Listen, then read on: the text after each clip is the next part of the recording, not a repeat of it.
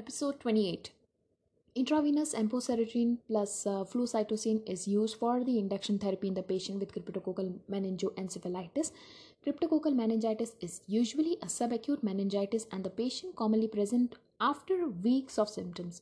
It is most commonly seen in immunocompromised patients, those with HIV. Symptoms are due to increased intracranial pressures, that is, headache, from the capsular swelling. Almost all the patient has markedly elevated opening pressures on the spinal tap but uh, some if uh, the patient does not have these findings then it's not the cryptococcal meningitis. Okay. Now intravenous ceftriaxone and vancomycin amphos- am- ampicillin in age more than 50 are the empiric treatment for the bacterial meningitis. Why i'm talking about this ampicillin in age more than 50 because it uh, listeria because of the listeria meningitis. Okay. Csf analysis in this patient typically shows the elevated white blood cell count with neutrophil predominance Along with the neutrophil predominance, there is low glucose and elevated protein concentration, often more than 250 mg per deciliter. Okay, so magnetic resonance imaging, that is the MRI of the brain, is sensitive for detection of the demyelination or the focal abnormalities of the temporal lobe, specifically in case of herpes simplex virus encephalitis. And the treatment of that will be intravenous acyclovir that should be started as soon as the possible with suspected viral meningitis, encephalitis basically, okay, without further imaging studies. Now, Claude is Chlordiazepoxide is used for treatment of the alcohol withdrawal in the hospitalized patients. Withdrawal can begin within 1 to 2 days of the stopping alcohol and present with tremulence, anxiety, headache, and palpitation. These can uh, progress to fever, hypertension, and delirium tremens too. Okay, the patient CSF findings of all these things uh, are uh, not suggesting of the alcohol withdrawal, so that's not the case. Now, so basically, the viral encephalitis can present with cerebrospinal fluid findings such as elevated WBC, which is lymphocytic predominance, elevated red blood cell count, normal glucose levels, normal or slightly elevated protein concentration. Early empiric treatment with intravenous acyclovir should be started as soon as possible, suspecting the herpes simplex virus encephalitis until confirmatory tests are uh, returning. Okay, so you have to start the acyclovir. You don't have to wait for the confirmatory testing okay? You have to start as soon as possible in case of viral conditions meningitis. Now let's talk about mumps. So in mumps you have the parotitis you also have brain involvement where you can see the meningitis. That that would be the aseptic meningitis. You also see orchitis all right. So the teenagers with parotitis following a non-specific prodrome such as fever, myalgia, fatigue likely has mumps. Oh, I'm really sorry about that. It's mumps. Okay. This contagious viral illness is uh, usually self-limiting, but serious complications due to systemic spread of the virus are possible. Okay. The virus has affinity for the granular epithelium and classically causes parotitis, which can be unilateral or bilateral. Orchitis is a common complication that can develop in an infected adolescent boy or young adult and impairs the fertility of that boy. Pancreatitis has been described in the infected children and adult. Okay, and the virus is uh, neurotropic and can cause the aseptic meningitis, generally benign, and sensorineural hearing loss often transient but can lead to deafness too. Okay. So virus is a neurotropic one. Okay. So it has affinity for neutro neutrophils and it causes the aseptic meningitis because it brings the neutrophils over there but you can't find any organism over there. Okay. Generally benign condition but it can lead to sensorineural hearing loss initially and which is transient and later on it can lead to permanent deafness too. Immunizations against the mum is provided. Mumps is um, provided by the measles, mumps, rubella vaccines, MMR vaccines. Okay.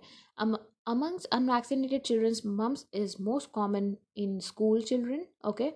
Who often have milder disease or asymptomatic disease. Symptoms are more severe and complicated and are more likely to be seen in unvaccinated adolescent or adult kid and uh, adolescent or adult person and uh, vaccinated persons are more likely to present in late adolescent stage or early adulthood stage as immunity wanes slowly okay?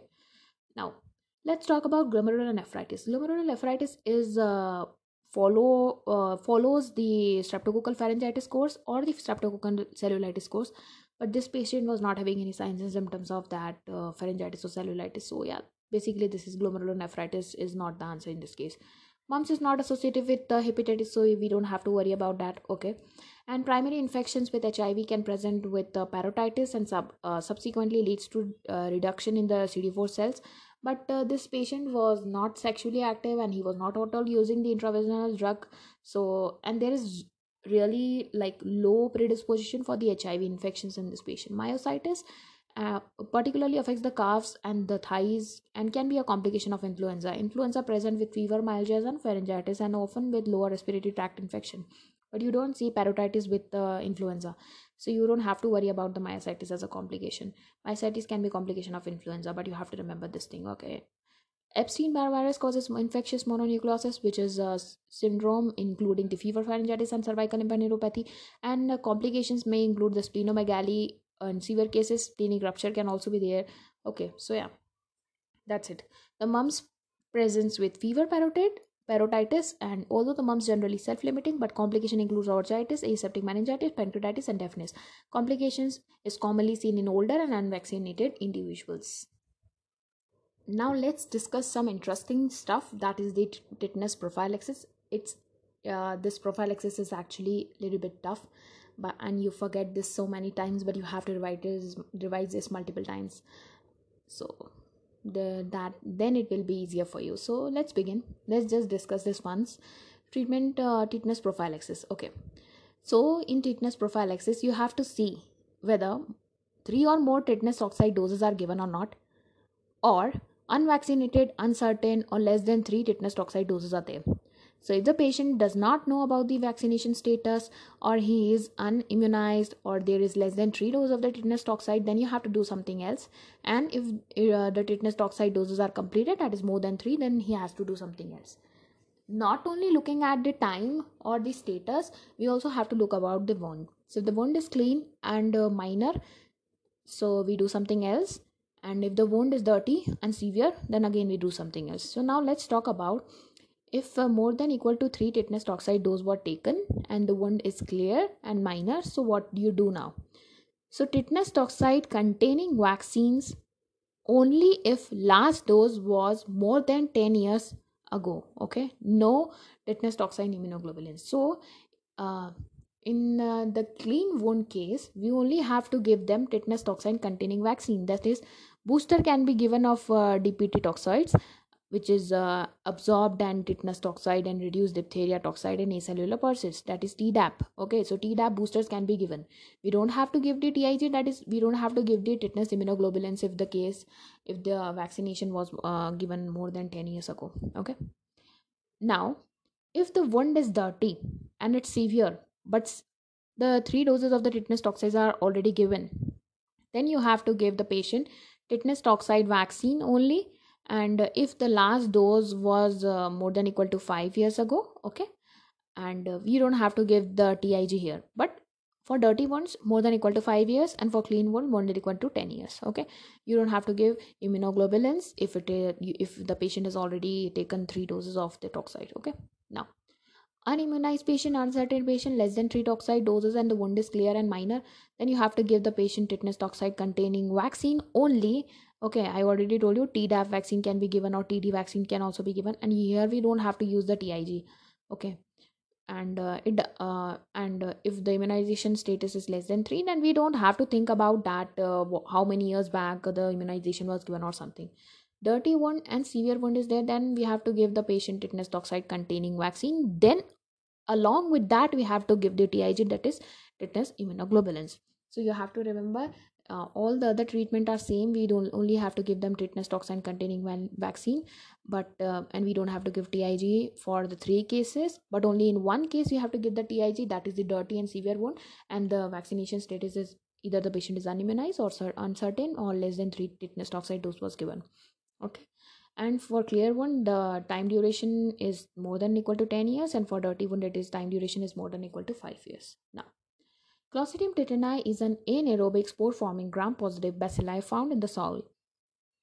Following the traumatic in, in tissue inoculation, it can release a neurotoxin that is tetanus toxins leading to a symptomatic tetanus.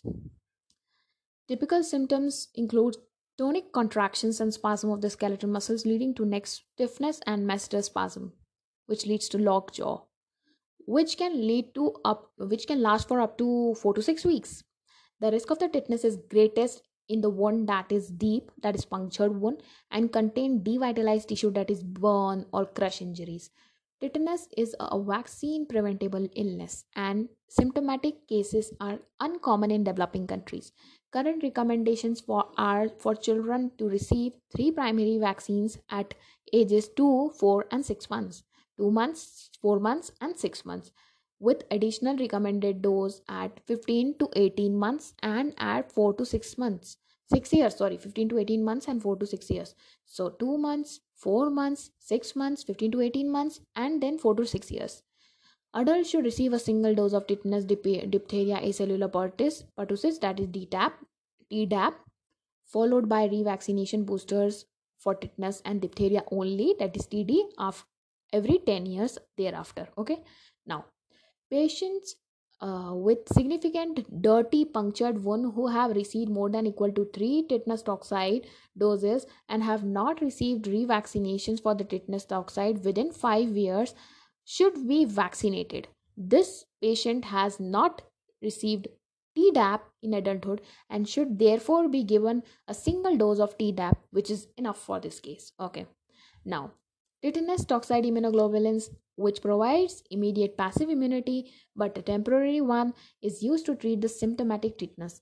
It is also recommended in addition to the tetanus vaccine for prophylaxis of severe and contaminated wound in the patient who have not received at least 3 doses of tetanus vaccines or who don't whose vaccination status is unknown or uncertain. TIG is never administered without uh, tetanus uh, vaccination so that's the clear point. Now I hope you got the fact. Now moving further, the next thing is let's talk about the cutaneous larva migrans disorder. Cutaneous larva migrans, let's talk about the epidemiology of that. So it is caused by hookworm, hookworm larva basically, and uh, it is transmitted by dog known as the Ancylostoma caninum and cat a Brazilian braziliense Ancylostoma braziliense. Okay, so these are the two uh, uh, carrier we can say reservoir of the hookworm larvae Human are the incidental host, and barefoot contact with this contaminated sand or the soil can be a risk factors. Clinical features includes primarily lower extremity. You main they mainly affect the lower extremity because since they are uh, getting into the human body when they are walking barefoot on the sand and the soil. Okay, cutaneous it can uh, infect the deeper infections but it's a rare call a rare thing okay? Erythematous pruritic papules at the site of the entry would be there intense pruritic will be there and mitigating and serpentinous reddish brown tract of that particular larva would be seen on the leg okay? So intense pruritic mi- migrating serpentinous reddish brown tracts will be there. Diagnosis is made with the help of history or clinical findings and also eosinophils usually are normals although this is an uh, uh, hookworm sort of thing but still the eosinophils will be normal. Treatment includes the antihelminthic therapy that is the ivermectin. So you have to give them ivermectin.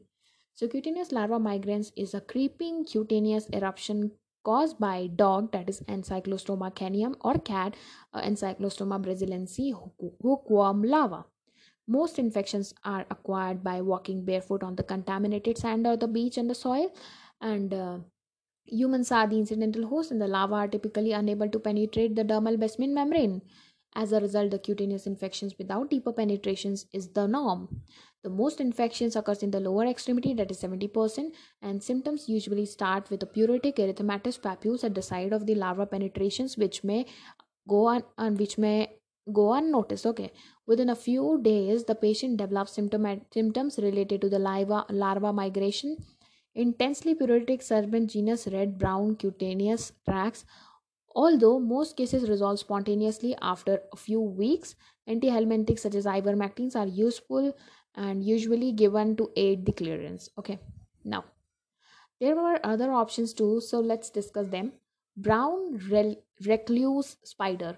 Okay brown recluse spider bite are bites occurs most commonly on the upper arm thorax and inner thighs. Okay so this spider bites on the upper arm thorax or inner thighs. Bite are characterized by red plaques and papules with a central clearing. So if you see a red plaques and papules with central clearing some patient may even develop a necrotic eschar this patient have, was having the lesions on the lower extremity and that was pruritic and serpiginous so that was uh, more uh, likely to have the cutaneous larva migrans okay. Consumption of the undercooked meat and contaminated pork can lead to the gastrointestinal infections because of the tapeworm that is Taenia solium. Most patients are asymptomatic but can develop nausea anorexia and abdominal pain. Cutaneous manifestation would be atypical if the patient is having contaminated food or the contaminated pork or something okay. Urushiol is an irritant component of poison ivy, poison oak, and poison sumac. Patient often develop intense pruritic linear vascular lesions, but you can also have a blister and the papules over there. If it's because of urushiol, that simply contact dermatitis. It can cause a contact dermatitis. This patient raised serpiginous lesion is not associated with the uh, exposure. Okay. I don't know what do you call urushiol because I called it urushiol, but it spells like urushiol. U R O S H I O L. Okay. Next is sporotrichosis is a fungal infections that can ri- arise after exposure to decaying vegetations when gardening and landscaping occurs. Okay, yeah. So sporotrichosis is the uh, and symptoms includes nodules that get ulcerated and then drains like odorless non-purulent fluid. Okay, yeah and it uh, proxi- uh, ascends via lymphatic chains and it's not pruritic uh, if it is pruritic then only a milder symptoms will be there so this is it for the cutaneous larva migrans and the uh, corresponding symptoms. Now let's talk about the causes of osteomyelitis in a child. So patient population. If the child are healthy healthy children the most common organism is staphylococcus aureus and the empiric antibiotic which you are using is if low likely to have the MRSA then you use nafcillin oxacillin or cefazolin. And if they are high likely to have you have MRSA then you use clindamycin or vancomycin okay next is if the child was with sickle cell disease then the organism causing will be staph- salmonella species or staph aureus.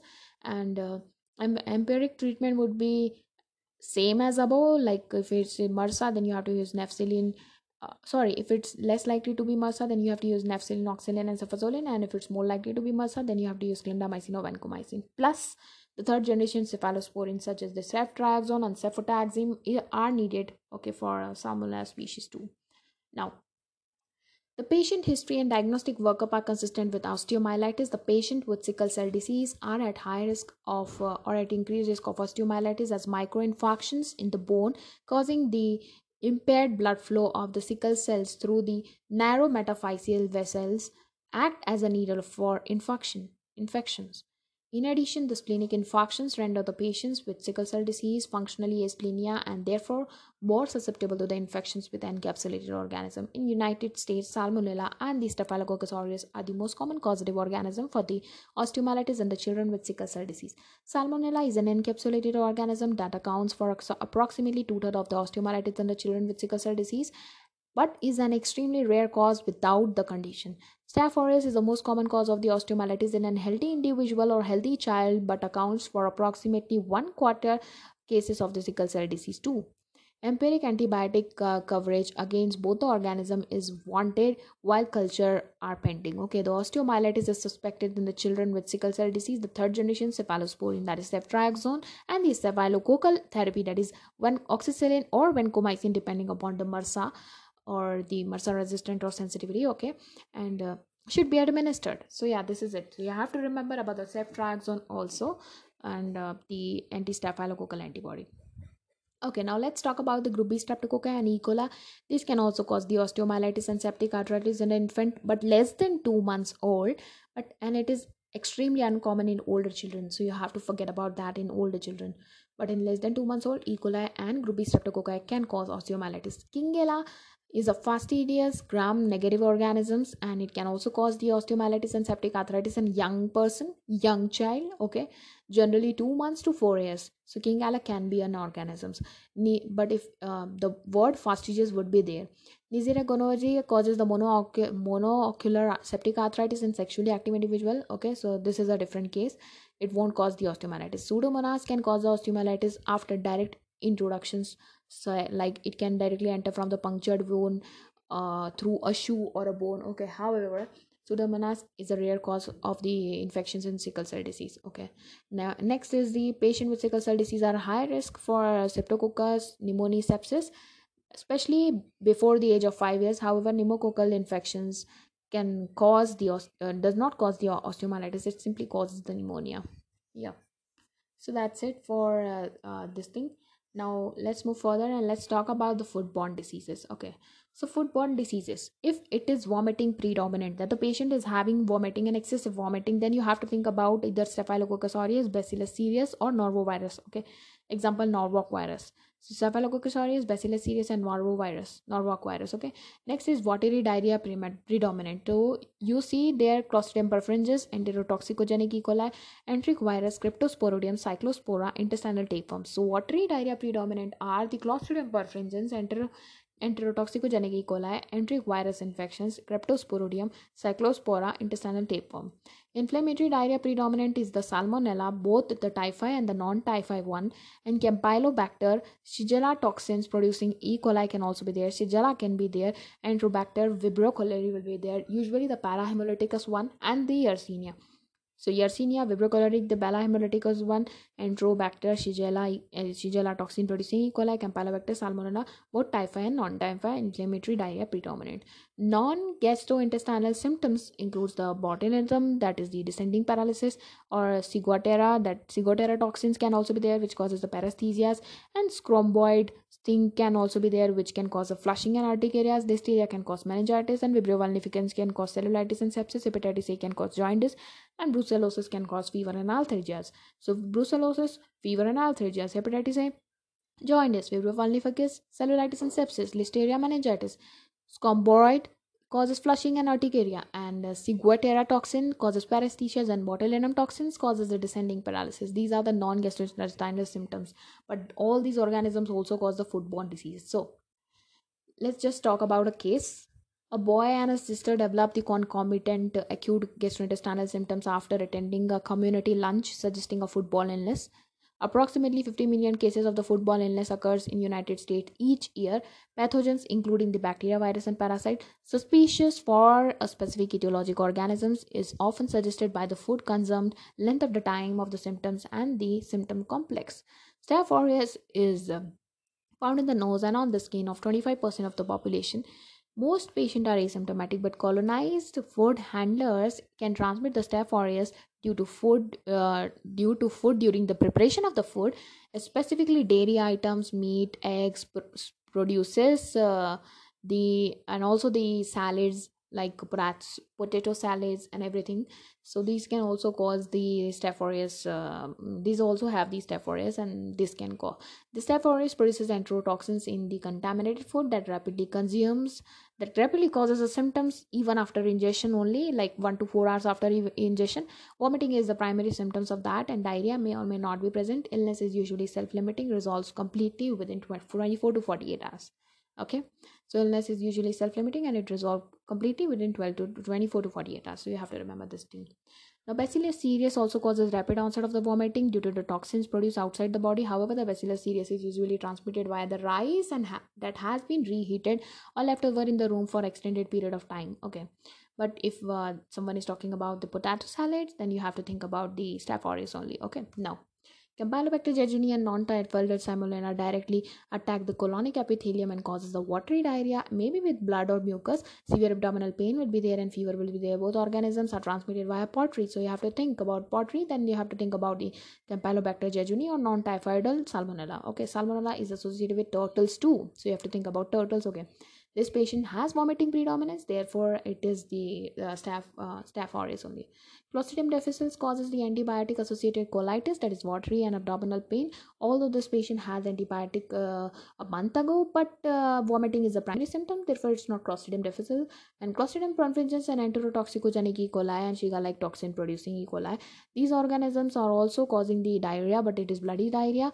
And the symptoms typically delayed more than equal to one days not in hours. Okay then clostridium Clostridium any enterotoxicogenic E. coli causes watery diarrhea and Shigella causes the watery diarrhea along with the blood and often it leads to the renal failure with Shigella like uh, E. coli. So uh, o157 h7 stain can lead to hus so we have to think about that also.